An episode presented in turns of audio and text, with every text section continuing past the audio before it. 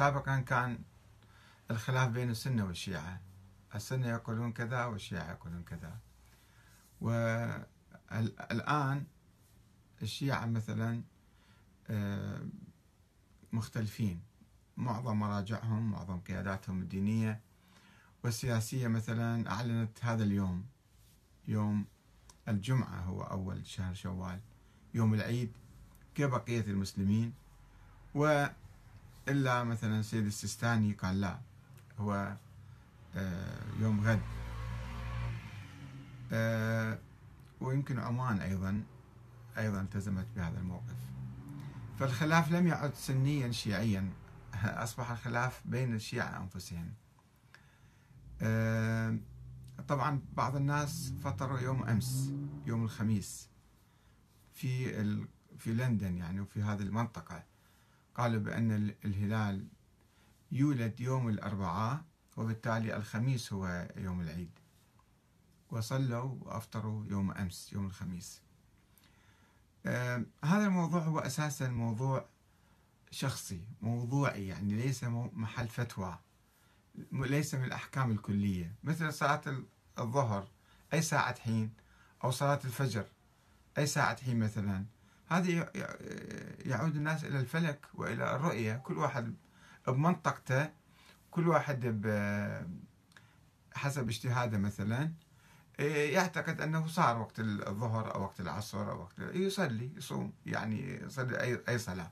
كذلك أول الشهر وآخر الشهر هي مسألة مراجعة للفقهاء حتى يفتوا فيها مو مسألة فتوى. سابقا علماء الشيعة الاثنى عشرية كالشيخ الصدوق مثلا في القرن الرابع وعندهم أحاديث حتى في الكافي. عندهم أحاديث عن الأئمة.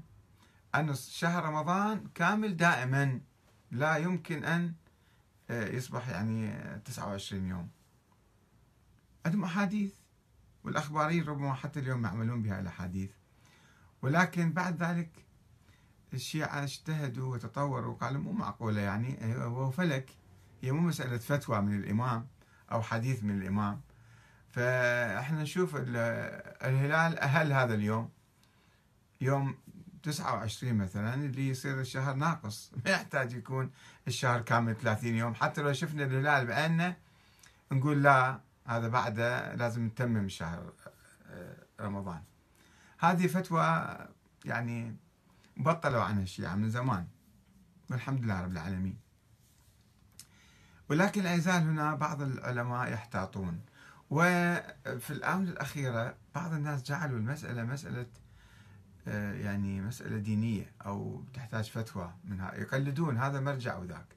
وباعتبار الشيعة يتعددون في التقليد مراجع ما شاء الله أصبحوا يعني كثيرون أو كثيرين. فلذلك تشوفون كل واحد يعني لكي يثبت مرجعيته أو لكي يحافظ على مرجعيته أو كذا دائما المرشحين أو اللي مرشحين أنفسهم للمرجعية أول ما يبدي بفتاوى الهلال. أول رمضان وآخر رمضان وأول شوال وفلان شهر وفلان شهر حتى يقول أنا صرت مرجع.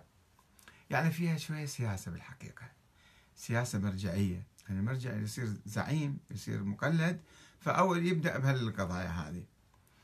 آه، أو ينتهي فيها إذا هو كان مرجع قديم مثلا. رغم أن المسألة ما تحتاج تقليد وأساسا إحنا ما عندنا بالإسلام شيء اسمه واحد مرجع تقليد.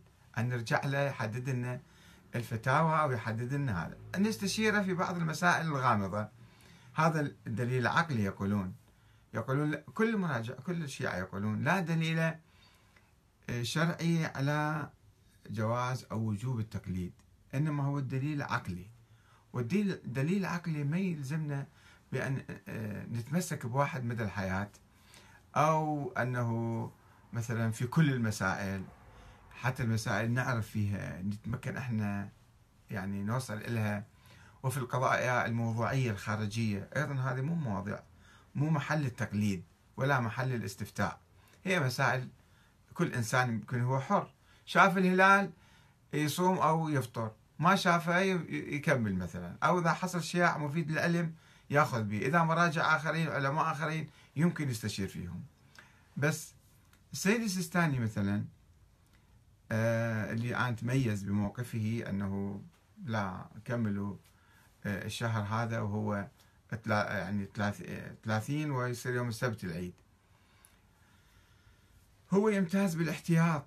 يعني دائما يحتاط. ويشوف رسالة العملية ما فيها شيء جديد أو إضافي إلا لحظة كذا لحظة كذا لحظة كذا لحظة كذا. بس هاي المسألة اللي يحتاط فيها. فهو عنده مبدأ الاحتياط. في هاي المسألة يمكن أيضا كان مثلا يقول أن رأيي كذا ولحظة الرجوع إلى آخرين. أو يسكت حتى الناس يتحررون ويصير وحدة في العيد. كل المسلمين الشيعة والسنة كلهم يعيدون في يوم واحد. بعد ما يحتاج إلا فقط جماعتي يقلدوني إليا وما يصير يقلدوا واحد آخر. شوية يعني تسامح أو انفتاح أو يعني آه، تنازل للآخرين شكو بيه يعني؟ ما بيها شيء مو, مو مشكلة كبيرة. هو أساسا السيد السيستاني حفظه الله وأطال الله في عمره. عمره فوق التسعين الآن.